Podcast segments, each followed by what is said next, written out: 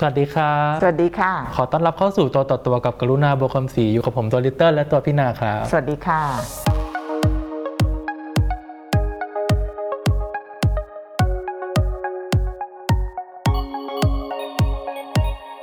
วันนี้ก็ยังหนีไม่พ้นเรื่องอิสราเอลกับปาเลสไตน์ใช่แต่ว่าจะตีกรอบให้แคบนิดนึง เพราะว่าที่ผ่านมานอกเหนือจากตัวต่อตัวแล้วเนี่ย พี่นาก็จะเขียนลง Facebook เพื่อที่จะบอกเล่าเอ่อสิ่งที่ตัวเองได้เห็นมาได้อ่านมา สรุปรวบรวมไว้ แล้วก็วันนี้ก็คุยลิตเติ้ลว่าเออมันเรื่องมันมีหลายแง่มุมมาก แต่ว่ามันมีอันหนึ่งที่คนถามกันเยอะว่าทำไมคือตอนนี้ก็ยังยิงกันอยู่ใช่ไหมนี่วันที่9แล้วที่เราอัดเทปใช่ใช่ไหมยิงจรวดใส่กันแบบโจมตีทางอากาศ คนตายเยอะคนไทยก็ตายเมื่อวานคำถามก็คือว่า แล้วมันจะยุติยังไง อันนี้คนชอบถาม ซึ่งเราก็ไม่รู้ว่าจะยุติยังไง แต่ว่าที่รู้รู้ก็คือว่า คนที่จะสามารถเปลี่ยนแปลง ทิศทางสถานการณ์ในครั้งนี้ได้เนี่ย key player ที่สำคัญก็คือสหรัฐทำไมถึงเป็นสหรัฐแล้วพี่นาเนี่ยก็คือที่เราต้องมาคุยกัน ในเมื่อคนที่ตีกันเป็นอิสราเอลกับปาเลสไตน์ก็อย่างนี้ทั้งนั้นแหละการเมืองระหว่างประเทศมันไม่ใช่แค่เรื่องของคนสองคนตีกันเป็นเรื่องของโลก ว่าใครอยู่ข้างใคร งานนี้เนี่ยสหรัฐอยู่ข้างอิสราเอล คืออิสราเอลเนี่ยมีพันธมิตรที่เหนียวแน่น ยาวนาน แล้วก็หนักแน่นที่สุดมาตลอด 70 กว่าปี คือสหรัฐอเมริกา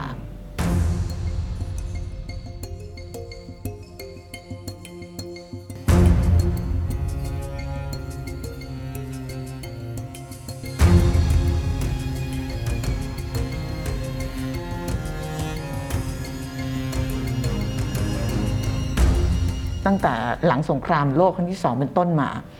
แล้วทำให้อิสราเอลเนี่ยสามารถเป็นรัฐ แล้วก็มีสถานะมาจนถึงปัจจุบัน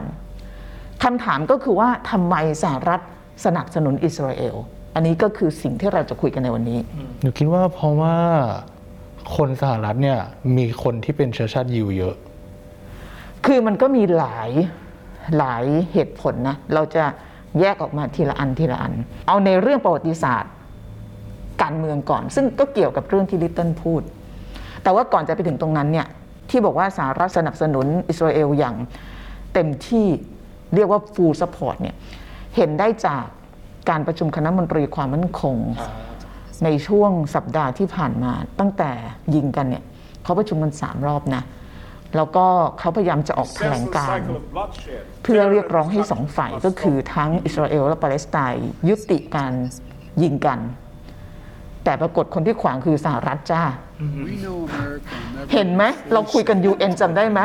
ตอนเรื่องเมียนมาเนี่ยสหรัฐแบบออกมาเต้นแรงเต้นกาสหรัฐนั่นคือโจมตีจีนกับรัสเซียมากเลยนะว่าทำไมกรถึงณีพขาดม่ากรณีเมียนมาเนี่ยคนที่ขัดขวางเนี่ยคือจีนกับรัสเซีย เพราะเขามีผลประโยชน์ในเมียนมา ถูกต้อง พอมาเรื่องอิสราเอลปาเลสไตน์สหรัฐขวางจ้าเออมันก็ชัดเจนเลยเนอะมันคืออย่างที่บอกเนี่ยหลายคนบอกว่าเออวันนั้นพี่นาพูดเรื่อง UN ก็ ก็อย่างนี้แหละค่ะท่านผู้ชม มันคือเกมการเมือง มันคือว่าเราเนี่ยได้อะไรจากจากเค้กก้อนนั้น เค้กไม่ได้หมายความว่าเงินอย่างเดียวแต่ว่าเป็นเรื่องอุดมการณ์เป็นเรื่องอะไรต่างๆ นานา แล้วพอสหรัฐขวางจีนออกมาเลยพี่นา ใช่ จีนแถลงการโจมตีเลยว่าทำไมไม่เป็นหนึ่งเดียวกันจุดขอจุดยืนหนึ่งเดียวได้ไหม ใช่ เพราะฉะนั้นก็จะคุยกันว่าทำไมสหรัฐจึงเป็น long last standing partner ของอิสราเอลมาจนถึงทุกวันนี้ เริ่มตั้งแต่นู่นเลย สงครามโลกครั้งที่สองจุดยุติสงครามโลกครั้งที่สองอันหนึ่งเนี่ยก็คือการกดปุ่มทิ้งนิวเคลียร์ที่ฮิโรชิมากับนางาซากิ ของประธานาธิบดีฮาร์รีทรูแมนอืมฮาร์รีทรูแมนเนี่ยไม่ได้เป็นผู้นำสหรัฐ แต่ว่าขึ้นจากรองประธานาธิบดีมาเป็นประธานาธิบดี เพราะว่าประธานาธิบดีสหรัฐซึ่งอยู่ ในช่วงสงครามโลกที่สองเนี่ยถึงแก่อสัญกรรมในหน้าที่ก็คือแฟรงกลิน ดี. โรสเวลต์อ๋อ ที่ทรูแมนจะต้องสาบานตนบนเครื่องบินใช่ไหมพี่นาใช่ใช่ แล้วพอทรูแมนขึ้นมาก็ไม่นานก็ยุติสงครามโลก ส่วนหนึ่งก็คือการทิ้งระเบิดนิวเคลียร์ ทีนี้หลังสงครามโลกที่สองเนี่ย ทุกคนก็รู้ว่าเกิดอะไรขึ้น โลกแบ่งออกเป็นสองซีกโควอสงครามเย็น ฝั่งหนึ่งก็คือสหภาพโซเวียตเป็นพี่ใหญ่ ฝั่งหนึ่งก็อาจจะด้วยความไม่เต็มใจเท่าไหร่ก็คือสหรัฐช่วงนั้น จริงๆเขาไม่ค่อยอยากยุ่งนะ ถ้าไม่โดนญี่ปุ่นถล่มไอ้อ่าวเพิร์ลเนี่ยนะ เพราะฉะนั้นในช่วงนั้นเนี่ยความพยายามในการที่จะยุติการขยายอิทธิพลของคอมมิวนิสต์เนี่ยมันเกิดขึ้นทั่วโลก แถว Southeast Asia ของเราเนี่ยก็มีใช่ไหมใช่ มี Indochina ไทยก็ถูกเป็นประเทศกันชน เป็นแบบว่าแนวกั้นไม่ให้คอมมิวนิสต์เข้ามา อืมเพราะว่าข้างๆเรามีเวียดนามมีเวียดนามมีลาวเออเพราะฉะนั้นเราจะเห็นนโยบายต่างประเทศของสหรัฐช่วงนั้นเนี่ยก็จะเข้าไปทุกมุมของโลกใบนี้ จุดประสงค์อย่างเดียวคือสกัดกั้นการขยายอิทธิพลของคอมมิวนิสต์รวมถึงในตะวันออกกลางด้วย ตอนนั้นเนี่ยโซเวียตเนี่ยเข้าไปในอัฟกัน ใช่แล้วก็มีซีเรียก็มี ใช่ โซเวียตบุกอัฟกานิสถานใช่ใช่ไหมเพราะฉะนั้นสิ่งที่เกิดขึ้นหลังสงคราม โลกที่สองคือสงครามเย็นทำให้สหรัฐเนี่ยต้องเข้ามาเล่นบทบาทพอมาตะวันออกกลางเนี่ยจะสนับสนุนใครดี แล้วบวกกับ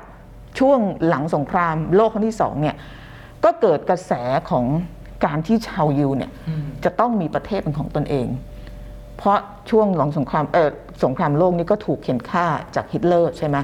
เพราะนั้นมันก็เป็นความปรารถนาอันนี้มันมีเหตุผลซ้อนเข้ามาอีก ที่ทำให้ชาวยิวจะต้องเสาะแสวงหา แล้วที่ไหนจะเหมาะสมสำหรับชาวยิวเท่ากับดินแดนแห่งพันธสัญญา ก็กลับมาอิสราเอลเกิดลัทธิไซออนิสต์ใช่ไหมซึ่งเกิดเกิดมาก่อนนั้นแล้วล่ะก่อนหน้านั้นแล้ว แต่ว่าการหลั่งไหลเข้ามาในดินแดนปาเลสไตน์เนี่ยมันเยอะในช่วงสงครามโลกครั้งที่สองแล้วก็หลังสงครามโลกครั้งที่สองเพราะฉะนั้น แนวคิดของประธานาธิบดีทรูแมนตอนนั้นเนี่ยก็คือการสนับสนุนให้เกิดขึ้นของแผ่นดินของชาวยิว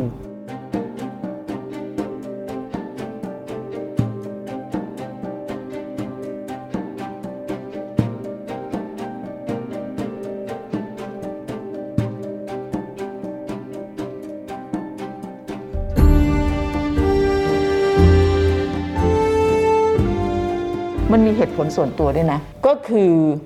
ทรูแมนเนี่ยก่อนที่จะมาเล่นการเมืองเนี่ยก็เป็นทหารช่วงสงครามโลกครั้งหนึ่งแล้วก็มีเพื่อนสนิทคนหนึ่งชื่อเจคอบสันก็ไปทำธุรกิจด้วยกัน แล้วก็เป็นเพื่อนรักกันมาก คนนี้เป็นยิว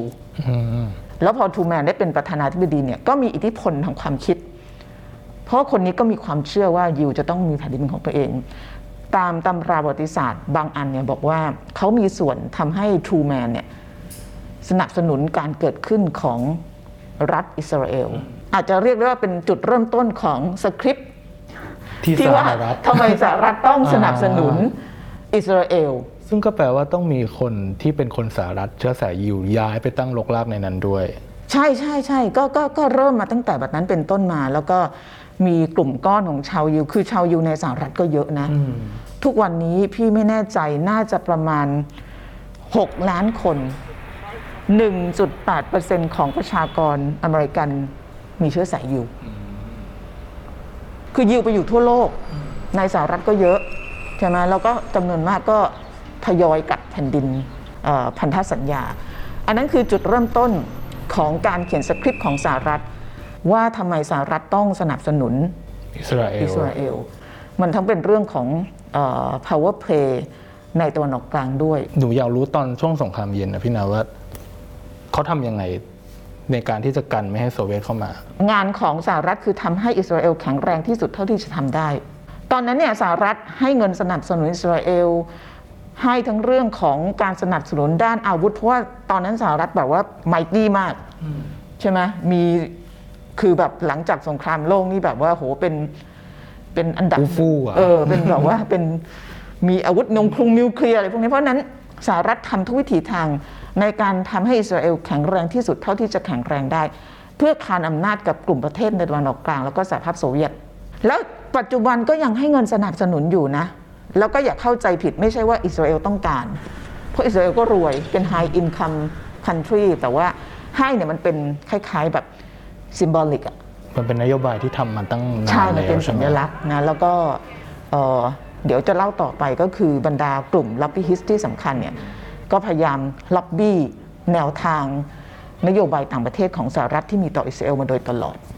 งั้นถ้าโดยสรุปก็คือว่าอิสราเอลเนี่ยเป็นเหมือนตัวแทนกลๆของสหรัฐในตะวันออกกถูลากงต้อง ถูกต้อง นี่คือจุดเริ่มต้นของการที่อิสราเอลได้รับการสนับสนุนอย่าง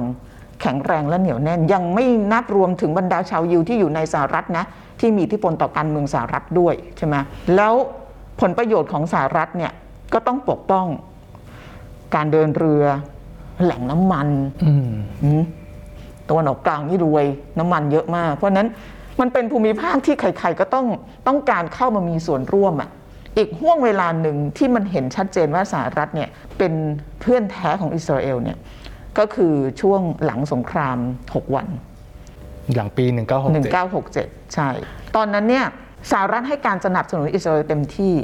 เพราะว่า เพื่อต้องการปกป้องอิทธิพลของโลกอาหรับ เพราะตอนนั้นสหรัฐก็เริ่ม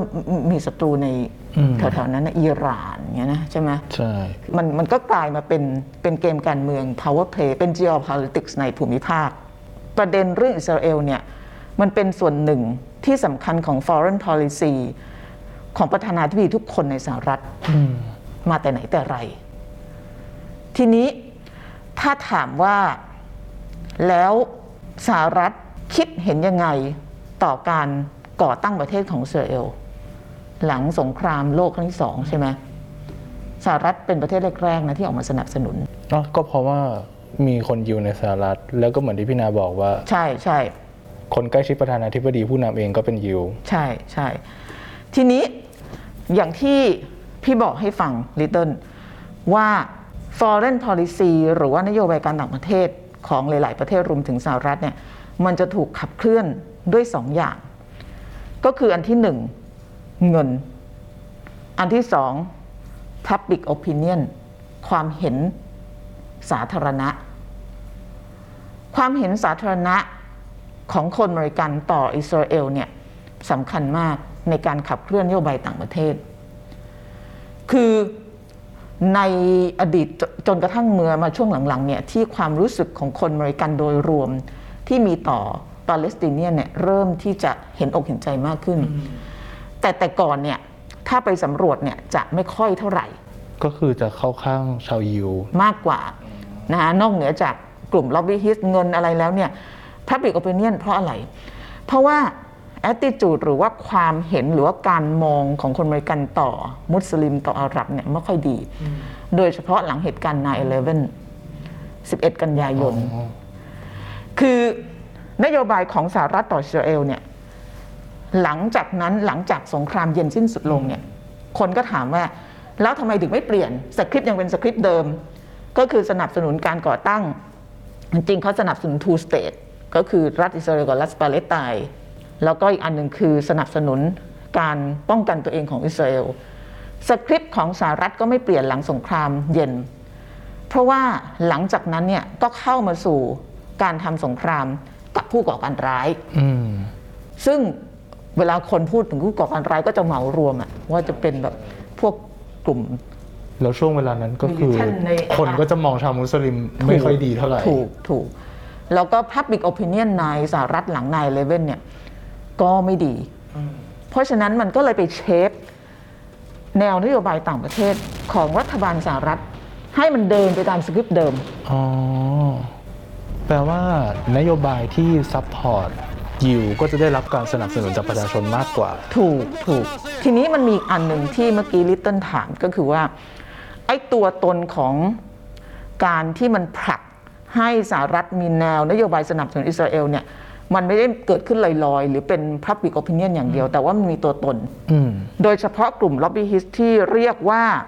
กลุ่ม IPAC หรือว่าคณะกรรมการกิจการสาธารณะอเมริกันอิสราเอลจริงๆมันมีหลายกลุ่ม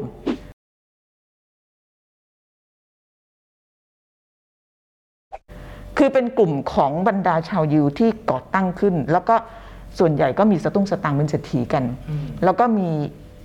เป็น lobbyist lobbyist ก็ไม่ได้ผิดกฎหมายนะ ในสหรัฐเนี่ยถือว่าเป็นคำที่แบบแบบปกติอะอืมก็คือเป็นกลุ่มที่ผลักดันอาจจะให้เงินสนับสนุนต่อบรรดาพรรคการเมืองเพื่อให้เดินนโยบายที่เห็นว่าตัวเองเนี่ยได้ประโยชน์หรือว่าเอ่อเป็นอุดมการณ์ของตัวเอง ใช่ อย่างสมัยทรัมป์ก็ยังมีกลุ่มล็อบบี้คิดเรื่องถ่านหิน ถูกถูก เพราะฉะนั้นกลุ่ม lobby hits เกี่ยวกับเรื่องยิวที่สำคัญที่สุดเนี่ยก็คือ IPAC IPAC เนี่ยเขาจะมีประชุมใหญ่ทุกปีที่วอชิงตันดีซีแล้วก็เมื่อคราวที่แล้วถ้าพี่จำไม่ผิดเนทันยาฮูก็มาร่วม ก็จะมีบรรดาชาวยิวจากจากทั่วโลกอะที่มีสตุ้งสตังค์มา แล้วผู้สมัครชิงตำแหน่งประธานาธิบดีสหรัฐทุกคนเนี่ยต้องไปพูดในเวทีนี้นะ ซึ่งคนฟังจะเป็นเศรษฐีชาวยิวหมดเลย ถูกต้องถูกต้องจำได้ว่าตอนทรัมป์ไปพูดเนี่ยเขาประกาศ ว่าจะย้ายสถานทูตสหรัฐไปเยรูซาเล็มโหถูกใจเลยสิถูกใจตอนนั้นถูกใจ พูดถึงเรื่องทรัมป์เนี่ยเป็นคือจริง ๆ แล้วแนวนโยบายเอ่อต่างประเทศของสหรัฐที่มีต่ออิสราเอลเนี่ยอย่างที่พี่บอกมันเป็นสคริปต์เดิม แต่มันก็จะมีบางช่วงบางตอนที่คนจำได้ว่ามันมีอะไรบางอย่างเกิดขึ้น อย่างเช่น สมัยบิลคลินตันที่เป็นตัวกลางในการให้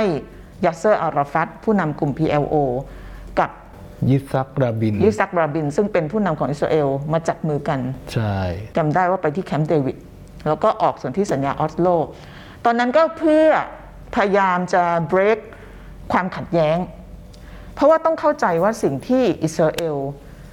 ต้องการก็คือประเทศ ซึ่งตัวเองตั้งได้หลังสงครามโลก แต่ว่าปาเลสไตน์เนี่ยยังไม่มีประเทศเป็นของตัวเอง ยังไม่มีรัฐเป็นของตัวเอง ไอ้เส้นที่ UN แบ่งไว้เนี่ยมันโดนอิสราเอลกลืน คืนไปหมดเลย ใช่ คือหนึ่งเก้าสี่เจ็ดตอนที่ UN แบ่งอาหรับอืม กับอิสราเอลคนละครึ่งเนี่ยใช่ ตอนนั้นน่ะอาหรับเนี่ยได้เวสต์แบงค์ฉนวนกาซา ใช่ไหม ใช่ แล้วจริง ๆ ตอนนั้นเนี่ยตัวฉนวนกาซาก็ยังไม่ได้โดดเดี่ยวออกมาด้วยนะ ใช่ยังมีจุดที่เชื่อมกับเวสต์แบงถูก์กอยู่ถูกมันอัยังเป็นแผ่นดินเดียวกันใช่อยู่ ใช่อันนี้คือเขาแบ่งให้อย่างนั้น พออาหรับไม่ยอมแล้วได้สนับสนุนจากโลกอาหรับข้างหลังเนี่ย บอกว่ามันไม่ได้หรอกมาแบ่งแผ่นดินฉันไม่ได้ฉันต้องเอาหมด อืม แล้วก็เอ่ออิสราเอลก็เลยเขาเรียกตอนนั้น preemptive strike ก็เลยลุย โลกอาหรับถอยร่นแพ้ แล้วก็ตอนนั้น อิสราเอลก็ยึดได้เวสต์แบงค์ยึดได้หมดเลยจิมหมดเลย เลยไปถึงแหลมไซนายของอียิปต์แล้วด้วย ก็เลยข้างบนไปเข้าสใช่ไปโกลานด้วย ใช่ ทีนี้มันก็กลายเป็นประเด็นขัดแย้งเรื่อยมา แล้วก็อิสราเอลได้ประเทศแล้ว แต่ปาเลสไตน์ยังไม่ได้ เพราะฉะนั้นความพยายามของบิลคลินตันในช่วงนั้นก็คือว่าปัญหามันแก้ไม่ได้หรอก ถ้าเกิดมันไม่ประนีประนอมกัน ส่วนที่สัญญาออสโลเนี่ยถูกมองว่าเป็นการประนีประนอมครั้งสำคัญ เพราะว่าส่วนที่สัญญาอันนั้นส่วนหนึ่งที่สำคัญอันหนึ่งก็คือ อนุญาตให้ปาเลสไตน์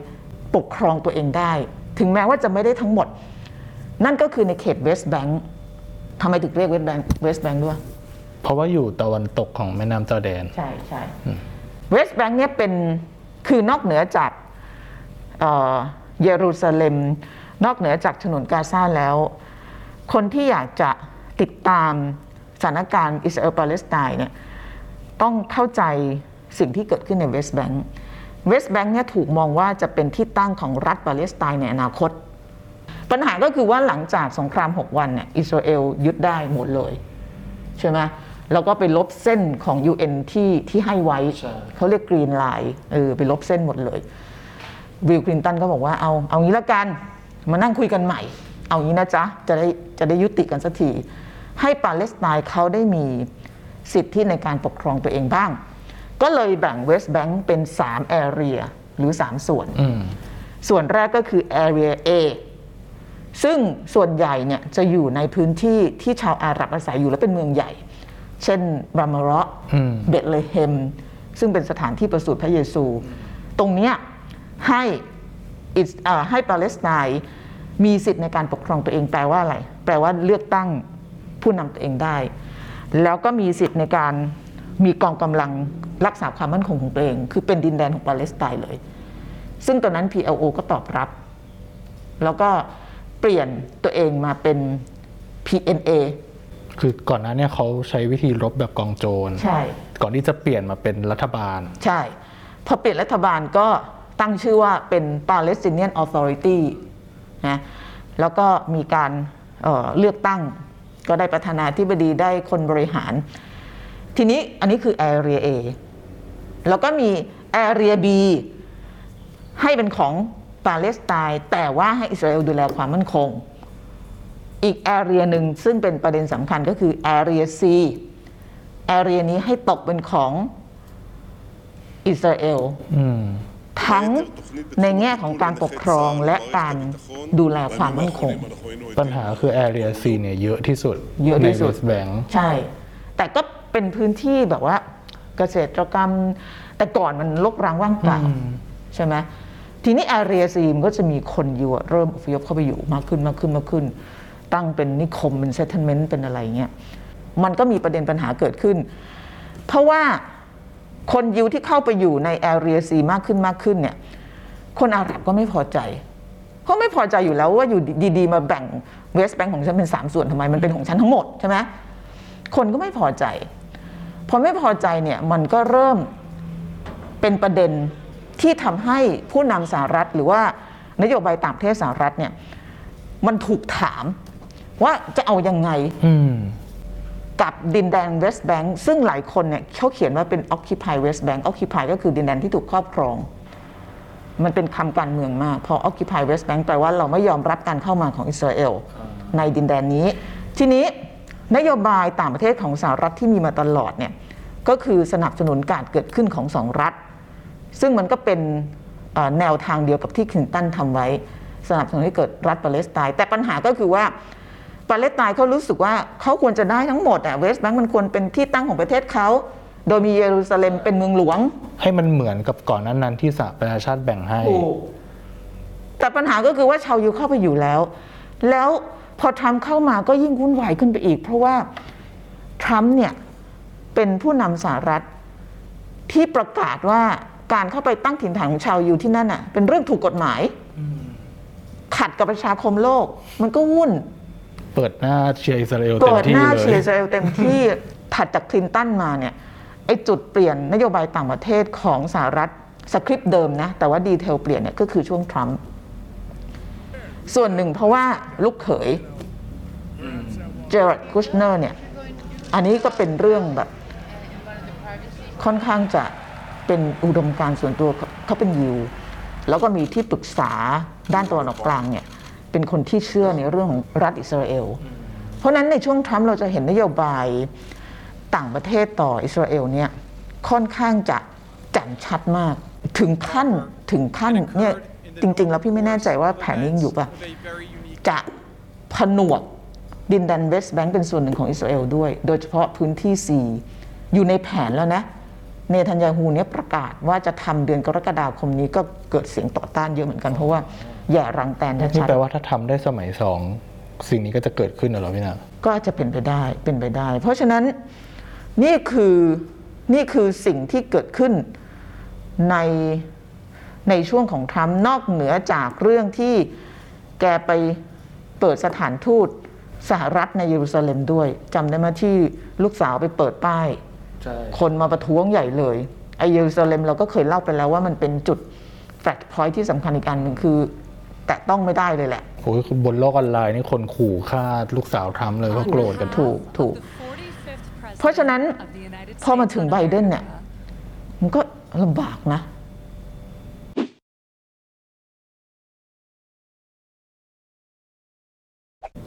ไบเดนนี่เขามีจุดยืนยังไงพี่นาไบเดนเนี่ย ก็สคริปต์เดิมของสหรัฐเนี่ยอืมคือคือทรัมป์เนี่ยออกนอกสคริปต์ไปหน่อย คือไปไกลกว่าที่สคริปต์เขาเคยเขียนไว้ แต่ไบเดนเนี่ยคือสคริปต์เก่าเขาก็จะท่องมาคล้ายๆกับสมัยบิลคลินตันนั่นแหละ เพียงแต่ว่ามันมี context หรือว่าบริบทที่เปลี่ยนไป เพราะว่าสคริปต์เดิมของสหรัฐคืออิสราเอลมีสิทธิ์ในการป้องกันตัวเอง แต่ว่า context ใหม่ก็คือว่า ความแข็งแกร่งอะมันมันคนละระดับ เวลาเราพูดถึงการป้องกันตัวเองของอิสราเอลเนี่ย เนทันยาฮูอาจจะบอกว่า การ preemptive กลุ่มฮามาสก่อนคือการป้องกันตัวเอง เป็นการป้องกันไม่ให้เข้ามาโจมตีเรา แต่บางคนบอกว่านั่นคือการลุกราน คือสคริปต์สหรัฐเนี่ยที่บอกอย่างเนี้ยมันตีความได้กว้างมากไงทำให้มันมีปัญหา แล้วไบเดนเนี่ยก็โดนกดดัน ว่าเนี่ยอิสราเอลยิงเข้าไปเด็กตายเยอะแยะไม่ทำอะไรเลยเหรอ ซึ่งแกทำแต่ว่าทำตามสคริปต์เดิมอยู่ ใช่ใช่ ซึ่งมันคอนเท็กซ์มันเปลี่ยนไง แต่ไปท่องสคริปต์เดิมอะ เพราะพี่หน้าล่ะคนในเดโมแครตเขาถึงได้ออกมาคนในระบบแข่งก็เลยออกโวยวามายกัน แล้วช่วงหลังๆ เราจะเห็นว่า เมื่อกี้จำได้ไหมที่พี่พูดอันหนึ่งคือ public opinion ที่มันเชฟ foreign policy เนี่ย หลังจาก 9-11 คนก็หวาดกลัวมุสลิม เป็นมุสลิม phobia แต่หลังๆ เนี่ย เราจะเห็นว่าถ้าไปดูโพลของสหรัฐเนี่ย พวกการหลอกพวกอะไรเงี้ย ความเห็นอกเห็นใจชาวปาเลสไตเนียนเพิ่มมากขึ้น ใช่พะว่เราเห็นได้จากการเลือกตั้งที่มีสสมุสลิมเข้ามา เพราะฉะนั้นพระบิดคนนี้มันเริ่มเปลี่ยนพราะไบเดนก็เลยโดนกดดัน ยุคนี้มันเป็นยุคแห่งความหลากหลายอะเนาะถูกต้องมันต้องแบบให้โอกาสทุกเชื้อชาติศาสนา ใช่ใช่แต่ว่าถึงกระนั้นก็ตามไบเดนก็ยังต้องติดกับสคริปต์เดิม เพราะว่ากลุ่มอิทธิพลยังคงมีอิทธิพล จะพูดถึงเรื่องไอ้กลุ่มไอ้ที่พี่เล่าให้ฟังเมื่อกี้ก็คือพวกคณะกรรมการกิจการสาธารณบริการอิสราเอล อันนี้ก็ยังมีอิทธิพลอยู่ เมื่อคราวที่แล้วก็โดนเนตเงินให้กับทั้งสองพักเยอะมากใช่ไหมอีกอันหนึ่งที่อยากจะเล่าให้ฟังคือในอเมริกามันมีหลายกลุ่มที่เป็นเอ่อกลุ่มที่มีอิทธิพลต่อการดำเนินนโยบายต่างประเทศต่ออิสราเอลอีกอันหนึ่งก็คือevangelical เป็นค ริสเตียนแบบหนึ่ง คือคริสต์เนี่ยมีสามนิกายใหญ่ใช่ไหมมีโรมันคาทอลิก มีออร์โธดอกซ์แล้วก็มีโปรเตสแตนต์ในโปรเตสแตนต์เนี่ยมันจะมีคณะย่อยหลายกลุ่ม กลุ่มหนึ่งก็คือ evangelical ซึ่งกลุ่มนี้เนี่ยเป็นคนที่เชื่อในเรื่องของเขาเรียกอะไรพระคริสตธรรมคัมภีร์ คือ แล้วก็ไปผูกโยงกับเรื่องของดินแดนปาเลสไตน์ดินแดนพันธสัญญา ซึ่งเกี่ยวข้องกับเรื่องของการก่อกำเนิดของศาสนา แต่เขาเป็นคริสต์ใช่ไหมพี่เนี่ยใช่ใช่เป็นพวกคริสต์แล้วกลุ่มนี้ก็มีอิทธิพลในทางการเมืองมาก เพราะว่าชี้เป็นชี้ตายการเมืองสหรัฐได้นะคะ ผู้สมัครประธานาธิบดีของสหรัฐ โดยเฉพาะริพับลิกันเนี่ยทุ่มเทเวลามากในการหาเสียงของคนกลุ่มนี้ แล้วคนกลุ่มนี้ก็มีอิทธิพลในการ drive นโยบายต่างประเทศ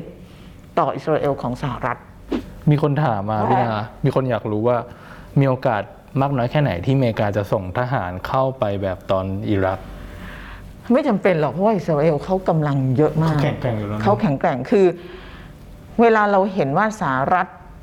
สนับสนุนอิสราเอลเนี่ยทั้งในเรื่องของการเงินและอาวุธเนี่ย พี่ไม่แน่ใจเรื่องอาวุธว่ามันมีรายละเอียดขนาดไหน แต่ว่าโดยตัวของมันเองอิสราเอลเนี่ยเขามีพร้อมทุกอย่าง อืม การส่งเข้าไปเนี่ยไม่น่าจะเกิดขึ้น แล้วก็การสนับสนุนเรื่องของความช่วยเหลือเนี่ย มันก็เป็นสัญลักษณ์อืมเท่านั้นเอง เพราะอิสราเอลรวยมาก แล้วการข่งการข่าวแข็งแกร่งอันหนึ่งที่สหรัฐมีความสัมพันธ์เหนียวแน่นกับอิสราเอลโดยเฉพาะช่วง9 11เนี่ยก็เพราะว่าต้องพึ่งพาอิสราเอล ในการข่าวและการรบในตะวันออกกลาง ทิ้งไม่ได้ เพราะว่าศัตรูสำคัญคืออิหร่านใช่ไหมสหรัฐในแง่หนึ่งเนี่ยก็ไม่ได้เป็นผู้สนับสนุนอิสราเอล เพราะว่าตัวเองใหญ่กว่านะอืมแต่พวกพวกตัวเองพึ่งเขาด้วยอ๋อเพราะอ๋อเพราะว่าอิหร่านน่ะมีนิวเคลียร์และอิสราเอลก็เป็นใช่ชาติเดียวที่มีนิวเคลียร์ใช่ เพราะฉะนั้นมันคือเหมือนกับน้ำพึ่งเรือเสือพึ่งป่า ในแง่ของ ของ geopolitics ถ้าถามว่าสหรัฐจะส่งกำลังพี่ไม่คิดว่าจะส่งไป ยกเว้นมันกลายเป็นสงครามระดับภูมิภาคอะเออยกเว้นว่าชาติอาหรับอื่นๆ เข้ามาแจม ใช่ใช่แต่ว่าถ้ายังอยู่สองฝ่ายเนี่ยมัน แต่ล่าสุดมีจรวดมาจากทางตอนเหนือแล้วนะ ทางเลบานอน มาจากเลบานอน ถ้าเลบานอนก็คือเหนืออิสราเอลใต้เลบานอน แถวนั้นก็คือเฮชบอลเลาะห์ซึ่งสนับสนุนฮามาสใช่พวกเดียวกัน อืม ก็ไม่ได้พวกเดียวกันเต็มที่แต่ว่าเป็นแบบว่าเขาเป็นเป็นสปีชีส์เดียวกัน นี่ท่านพูดอย่างนี้มายิงฉันนะ อันนี้ก็ซับซ้อนอีกในในเลบานอนเนี่ยคือไอ้ความสัมพันธ์หรือว่าความซับซ้อนในอิสราเอลปาเลสไตน์มันเกี่ยวพันกับประเทศที่อยู่ในตะวันออกกลางเกือบทั้งหมดแหละอันนั้นเรายังไม่พูดถึงวันนี้อืมเอาพูดถึงเรื่องสหรัฐก่อนซับซ้อนมากอะเพราะฉะนั้นโจไบเดนก็ลำบากใจพอสมควร แต่ว่าพ อโดนกดดันหนักๆน่ะก็ต้องออกมาพูดว่าให้ยุติการยิงกัน แต่ว่ายังพูดว่าอิสราเอลมีสิทธิ์ในการป้องกันตนเอง อันนี้ก็คือสคริปต์เดิมอืมแล้วจริงๆสหรัฐทำอะไรได้มากกว่านี้ไหมพี่นะในการหยุดสงครามที่มันกำลังเกิดขึ้นเนี่ย ไม่ใช่จิลไบเดนด้วยเด็ก็หยุดสงครามหรือว่าหยุดความขัดแย้งอะคงยาก แต่ถ้าจะยุติ การยิงกันตอนเนี้ยมันทำได้ อืม